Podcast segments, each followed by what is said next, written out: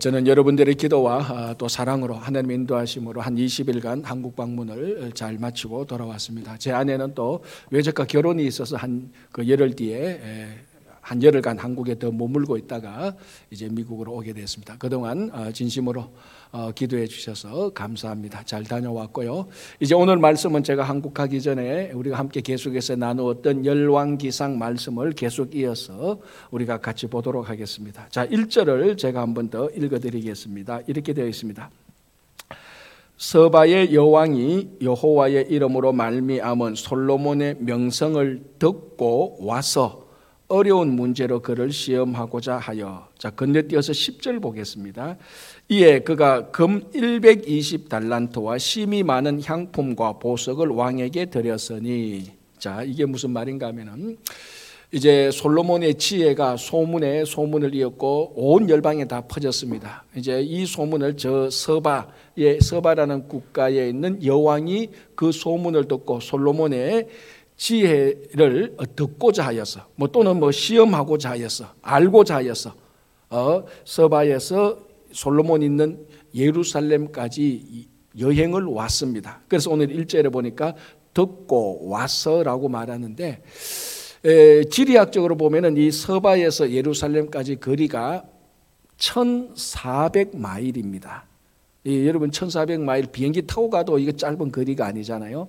그런데 이 솔로몬이 언제적 사람인가 하면 지금으로부터 3000년 전 사람입니다.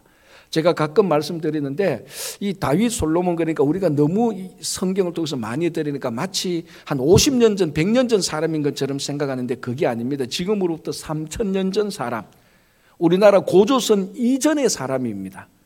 그러니까 지금부터 3000년 전에 1400마일을 여행하는 방법은 한 가지 방법밖에 없죠. On foot, 걸어서. 뭐 비행기도 아무것도 없고 자전거도 없습니다. 그냥 1400마일을 걸어서 온다는 것은 혹독하고 어렵고 힘든 여행길입니다. 그리고 왕이 오니 많은 수행원들이 같이 오게 되는 정말 번거로운 일이죠. 날씨도 그 기온차도 있고 또 그 맹수들도 달려들고 또 어떤 조직적인 도적들이 공격할 수도 있고 그 여러 가지 이 1400마일을 여행한다는 것은 이게 또 오는 것만 1400마일이지 가는 것도 1400마일 아닙니까? 왕복 24,000마일, 약 3000마일입니다. 이게 엄청난 거리를 왔습니다. 왜? 배우자 구하려고? 불로장생초 얻으려고? 출세하고 성공하려고? 아닙니다. 딱 한 가지 이유. 지혜를 들으려고. 요즘 같으면 우리가 뭐 카톡으로도 다 확인할 수 있는 그 지혜를 이 당시에는 24,000마일, 28,000마일을 왕복해서 와야 됩니다. 엄청난 어려움과 고통과 문제를 안고 말이죠. 그 지혜를 들으려고. 자, 이렇게 와서 이 여왕이 솔로몬에게 질문을 했습니다. 오늘 이제 이 본문을 보면 그 질문에 다 대답하고 또 그 솔로몬 국가 체제를 보면서 이 서바 여왕이 깜짝 놀랍니다. 그러면서 솔로몬의 지혜에 탐복을 하죠. 그래서 5절 끝부분에 보면은 크게 감동되었다라고 말을 합니다. 이것은 우리 젊은이들 말로 말하자면은 이 설교 용어는 적합하지 않은데 젊은이 용어는 적합합니다. 멘탈이 붕괴됐다 이 말입니다. 너무너무 지혜로우니까 그게 완전히 막 이 솔로몬이 서바 여왕이 솔로몬의 지혜에 압도되어 버렸습니다. 자, 그래서 이 서바 여왕이 솔로몬의 그 지혜를 보고 오늘 10절에 보면은 그 지혜에 대한 대가를 지불하는데 그 액수가 얼마인가 하면은 120달란트 플러스 향료와 향품과 보석. 우리말로 하면 이게 뭡니까? 수업료죠. 딱 와서 지혜를 듣고 모든 질문에 대한 답을 듣고 그 국가 체제를 보고 내가 많이 배웠다. 우리말 한 수 배웠다. 자, 그런데 내가 그냥 있을 수 있냐? 대가를 지불해야지. 수업료를 지불한 것이 120달란트. 자, 우리는 또 성경에 나오는 이 액수가 나오면 또 환산을 해봐야 적성이 풀리는 사람 아닙니까? 이게 얼마나 되는지. 근데 사실 구약에 나오는 금 한 달란트는 사실은 화폐 단위가 아니에요. 무게 단위거든요. 근데 이 무게 단위를 다시 화폐 단위로 바꾸어서 환산을 해야 되는데 금 한 달란트가 약 34.5kg입니다. 무게 단위인데 이거를 환산을 하면은 사실은 이게 구약의 금 한 달란트를 오늘날의 돈으로 자꾸 환전 그럽니다. 한국 갔다 와서 환전을 많이 해가지고 환전이 아니고 환산. 환산을 하면은 환산하기 쉽지 않은데 굳이 그래도 환산을 하면요, 금 한 달란트의 액수가 노동자 한 사람이 504년간을 일해야 벌어들일 수 있는 액수라고 말합니다. 금 한 달란트, 500금 한 달란트가 504년 노동자 임금입니다. 자, 그러면은 우리 한번 계산해 봅시다. 요즘 우리 노동자 한 사람이 벌어들인 액수 좀 많게 보면 300불 아니면 250불, 최하도 200불. 요즘 뭐 물가가 올라서 250불, 좀 올라서 300불을 보면은 300불로 친다면은 300 곱하기 504년이니까 365, 1년이 365, 300 곱하기 365 곱하기 504 곱하기 얼마 해야 되죠? 120. 의심하지 말고 그거 들으시면 됩니다. 제가 다 해봤습니다. 그래서 얼마가 나오느냐?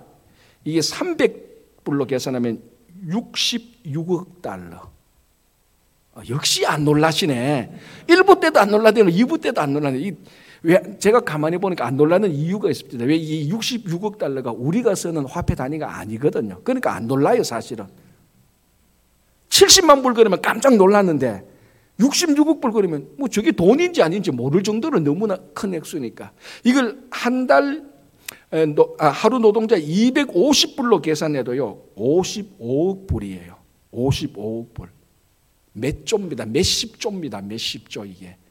자, 이거를 어떻게 지불했습니까? 수업료로.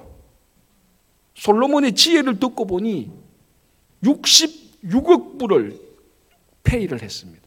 적게는 55억 불. 왜 이렇게 지불했죠? 그만한 가치가 있으니까요. 그만한 가치가 있으니까 지불을 하는 겁니다. 66억 불을 수업 한번 듣고.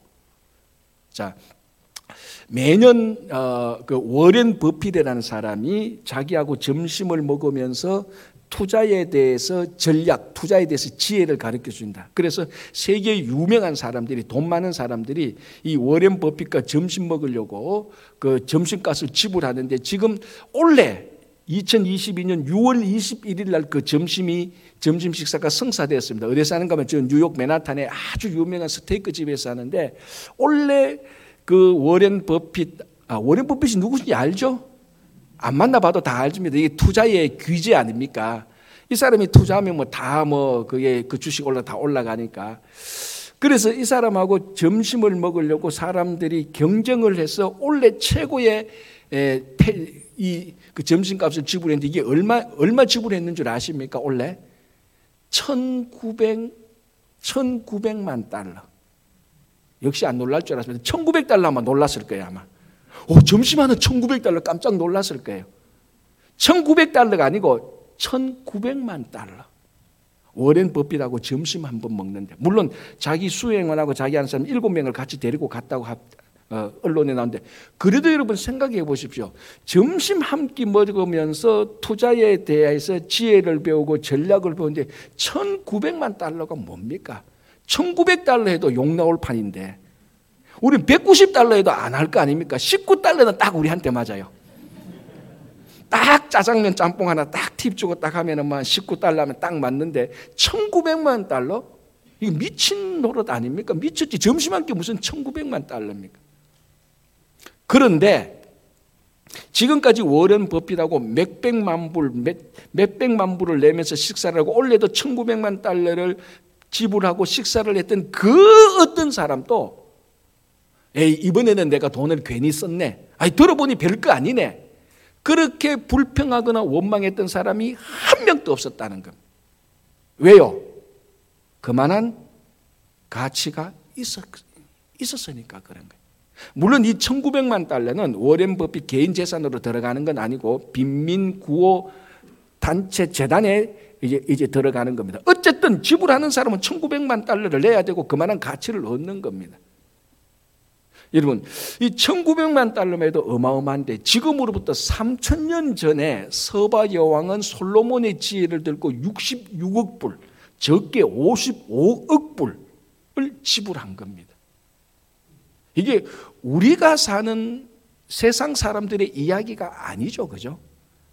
완전 뭐 전설 속의 이야기 아닙니까? 정말 내하고는 아무 상관없는 이야기인 것 같은데 실제로는 이게 우리 이야기입니다. 제가 솔로몬이나 워렌 버핏보다 더 여러분들에게 유익되는 사람을 제가 어레인지해서 제가 조정해서 여러분들하고 여러분들이 1달러도 안 내고 제가 조정해서 점심 식사를 대접하고자 하면 여러분 저하고 같이 가실래요? 저를 안 믿으시는구나. 여러분 그게 누군가 하면은 예수님 이야기예요. 예수님 이야기. 여러분 마태복음 12장 42절에 이렇게 되었습니다. 제가 먼저 읽어드리고 좀 설명을 해드릴게요. 심판 때에 남방 여왕이 일어나 이 세대 사람을 정죄하리니 이는 그가 솔로몬의 지혜로운 말을 들으려고 땅끝에서 왔음 이거니와 솔로몬보다 더 큰 이가 여기 있느니라. 자, 이게 서기관과 바리새인들이 예수님에게 표적을 보여달라고 말합니다. 이게 순수한 신앙의 의도가 아니고 예수님에게서 표적을 구해서 예수님에게 흠을 잡고 공격하고 예수님을 시험하고 의심하고 그냥 전부 다 부정적인 의도로 예수님에게 표적을 보여달라고 말합니다. 이미 그 전에 마태복음을 보면 이미 그 전에 예수님께서 표적을 많이 보여주셨고 예수님이 메시아라는 것을 다 이미 충분히 알도록 다 사역을 하셨습니다. 그럼에도 불구하고 또 표적을 보여달라 그러고 거기에 뭔가 잘못되면 흠잡고 공격하려는 아주 부정적인 악한 의도로 서기관과 바리새인들이 표적을 발휘해달라고 말했을 때 그 답변 가운데 하나가 이 대답입니다. 심판 때에 남방 여왕이, 이 남방 여왕이 오늘 본문에 나오는 서바 여왕이거든요. 심판 때에 이 서바 여왕이 나타나서 너희들을 다 정죄할 것이다. 왜? 솔로몬보다 더 큰 이가 여기 있다. 자, 이게 무슨 말인가 하면은 이 여왕은 솔로몬에게 지혜를 얻으려고 왕복 28,000마일을 여행했고 그 솔로몬의 지혜를 듣고 66억 불 플러스 향품과 보석을 지불해서 솔로몬에게 지혜를 얻었습니다. 그런데 지금 이 자리에는 솔로몬보다 더 큰 이, 솔로몬보다 더 지혜로운 완벽한 지혜인 예수님이 계시는데 너희들이 예수님에게 표적을 보여달라니 공격하고 흠을 잡으니 이 서바 여왕이 볼 때는 얼마나 이 사람들이 가짜겠습니까? 서바 여왕은 예수님보다도 덜 지혜로운 사람에게 66억 불을 지불했는데 이 사람들은 솔로몬보다 더 큰 지혜로운 사람 앞에서 지금 뭐 지혜가 있니 없니 표적을 보여달라니 말라니 공격하니 이 서바 여왕이 심판 때에 나타나서 너희들은 전부 다 벌 받아서 마땅하다라고 정죄할 것이라는 것입니다. 자, 이분이 바로 예수님입니다. 여러분, 워렌 버핏이 투자의 귀재이지만 그래서 별명이 오마하에 살고 있는 오마하의 현인이라고 말하지 않습니까? 솔로몬은 지혜의 대명사죠. 여러분, 이 솔로몬이 아무리 지혜가 있어도 워렌 버핏이 아무리 투자를 잘해도 지혜 그 자체이신 예수님보다는 못하는 겁니다. 그래서 저는 자신 있게 여러분들에게 솔로몬보다 더 지혜로운 사람과 점심시간을 제가 어레인지 해줄 수 있다고 말하는 겁니다. 여러분, 사도 바울이 예수님에 대해서 뭐라고 말했는가 하면 고린도전서 1장 2장에서 예수 그리스도는 하나님의 지혜다라고 말합니다. 자, 솔로몬이 그렇게 지혜로웠지만 워렌 버핏이 그렇게 투자를 잘했지만 이 사람들의 지혜는 전부 다 세상의 지혜입니다. 세상 가운데서 가장 지혜롭고 가장 지식이 많고 가장 많이 아는 사람이었지만은 바울이 고백하는 예수 그리스도는 그 자체가 세상이 아닌 하나님의 지혜입니다. 그런데 우리는 하나님의 지혜자신 예수 그리스도와 늘 함께 했는데 예수 그리스도께서 우리의 친구가 되어 주셨는데 우리가 묻기만 하면은 그 하늘의 지혜를 우리들에게 주시는데 우리도 어쩌면 서기관과 바리새인처럼 예수님 그 솔로몬보다 더 큰 일을 두고 다른 질문을 하거나 엉뚱한 일을 하고 있는지 아닌지 우리 자신을 한번 되돌아봐야 되는 것이. 여러분 정말로 솔로몬보다 워렌 버핏보다 훨씬 더 지혜로운 하나님의 지혜인 예수님이 우리의 친구가 됩니다. 그게 얼마나 복된 사람입니까? 여러분 우리가 얼마나 복된 사람입니까? 만약에 여러분들이 정말 워렌 버핏하고 점심 먹는데 누구 그 따라가서 스테이크 한 점이라도 먹었다면 막 자랑할 거 아니겠어요? 내가 누구하고 먹었는데. 그런데 여러분 우리는 솔로몬보다 더 큰 예수님이 우리의 친구가 되어주시고 우리에게 지혜를 주시는 겁니다. 그것도 공짜로. 주님과 늘 함께하고 있는데. 한국 갔다 오서는 한국 얘기 한번 해야죠. 지난주에 어떻게 하다 보니까 저희 이제 친척이 서울에 살고 이제 서울에 갔다가 이제 또 식사를 하다 보니까 여의도로 가게 되고 여의도에 가게 되니까 또 전번 교회에서 같이 신앙생활 하던 분이 마침 또 서울에서 또 만나서 또 식사를 했습니다.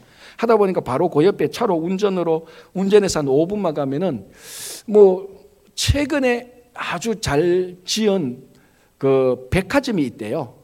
지금 거기가 또 아는 사람은 그 또 백화점 또 쇼핑하는 게 또 그 아주 또 유행이라 그러는데 한번 가보세요.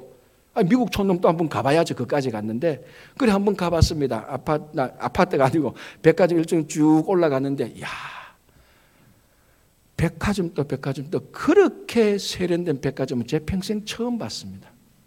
정말 이게 대한민국의 건물이라는 게 자랑스러울 정도로 정말 백화점이 좋아요. 우리 맨하탄에 가서 백화점 봤지 않습니까? 많이 본 건 아닌데 지금까지 본 백화점 가운데 최고로 세련된 디자인이 멋진 제가 또 그런 건 볼 줄 알잖아요. 딱 보니까 와 이거는 세계적인 백화점 수준이에요. 여러분 저 롱아일랜드 백화점요 그거 갖다 대면요 저 방구석에 있는 뒷방에 밖에 안 돼요. 그만큼 대한민국의 그 세련됨과 물질적인 부유함이 뛰어났다는 것. 정말 잘 지었더라고요. 잘 설계하고 정말 어느 세계적인 건물에 내놓아도 뒤지지 않을 세계적인 정말 그 디자인과 멋진 것을 보았습니다.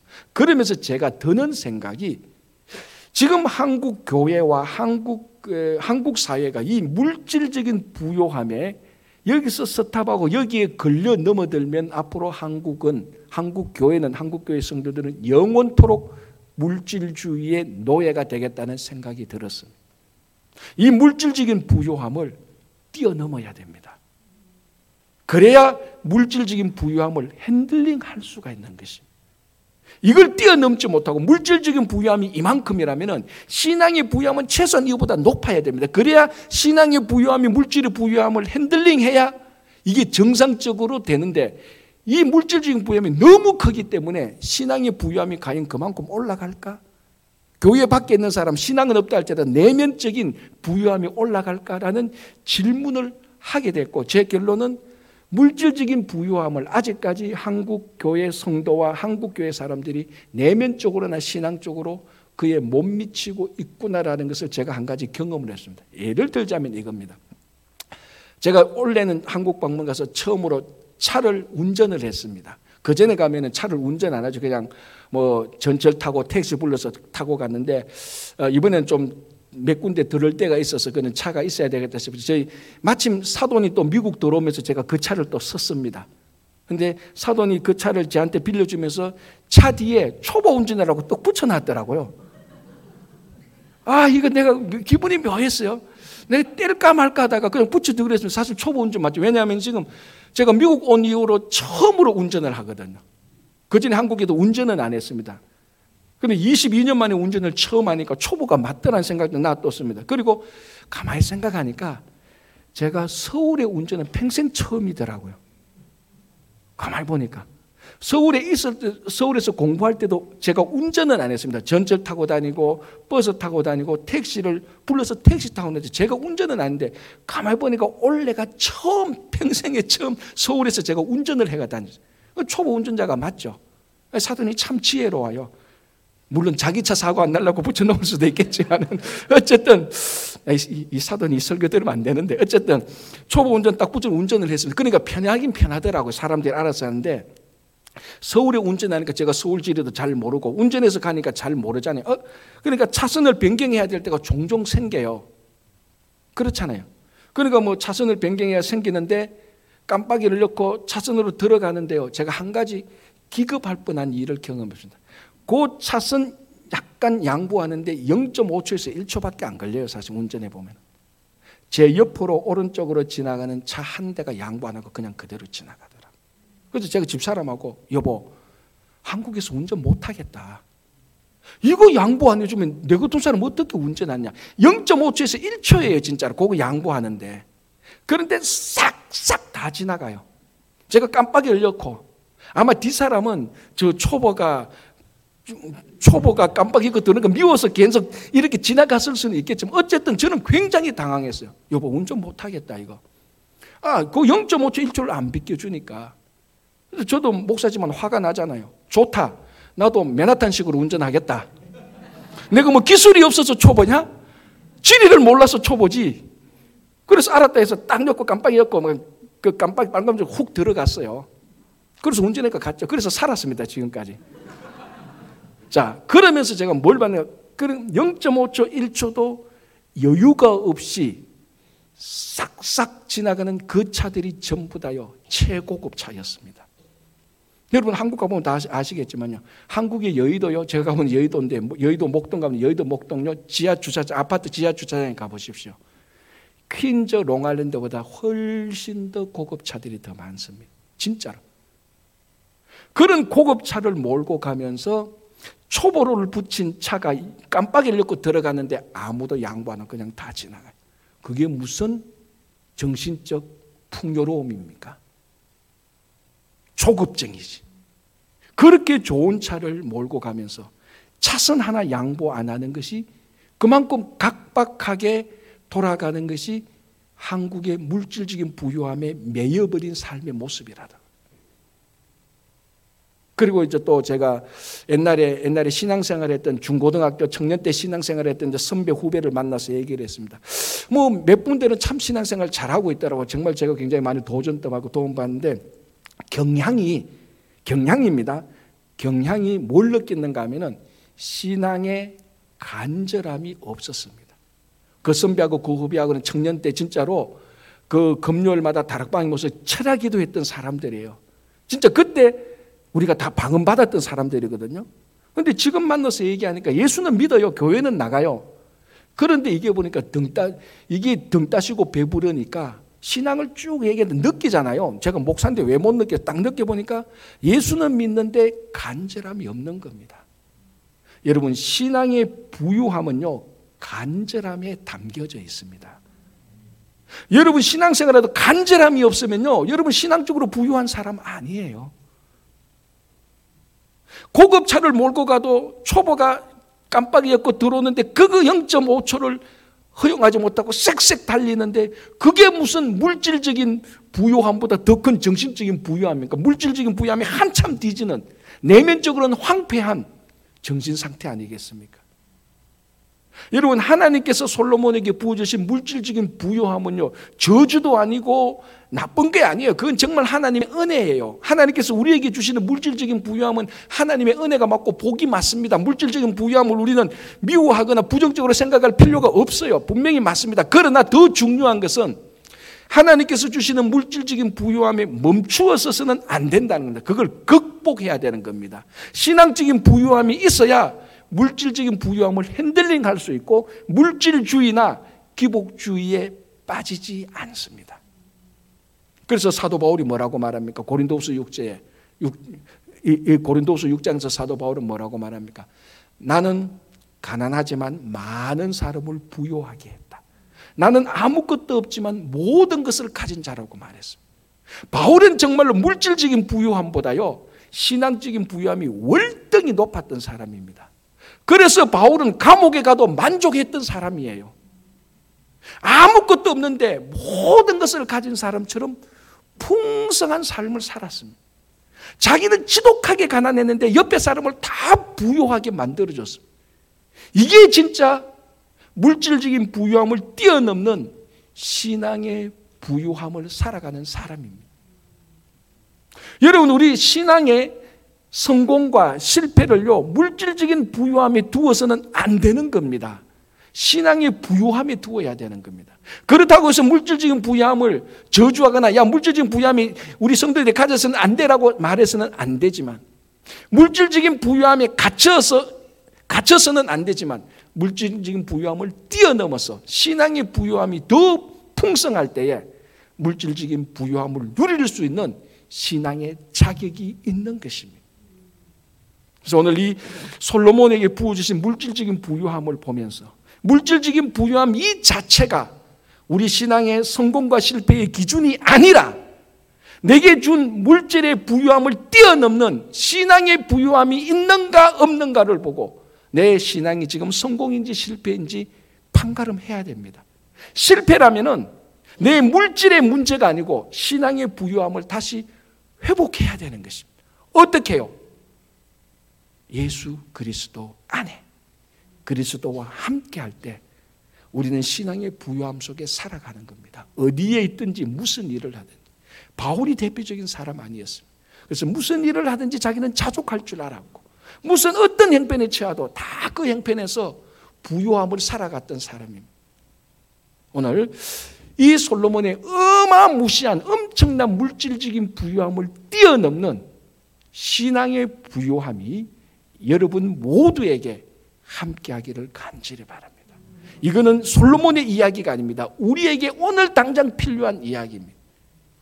금 660달란트의 물질적인 부유함보다 더 풍성한 신앙의 부유함을 예수 그리스도 안에서 누리시기를 간절히 바랍니다. 기도하겠습니다. 하나님 아버지, 감사합니다. 예수 그리스도가 우리의 대답자이시고 해결자임을 고백합니다. 주님, 우리에게 주신 물질적인 부유함을 이 앞에서 멈추었어서 이것 가지고 신앙의 성공이니 실패니 판가름하지 않고 물질적인 부유함을 훨씬 뛰어넘는 신앙의 부유함을 허락하여 주시옵소서. 그래서 신령과 진정으로 예배를 드리며 기쁨과 즐거움으로 하나님을 섬기며 살아가게 하여 주시옵소서. 예수님 이름으로 기도합니다. 아멘.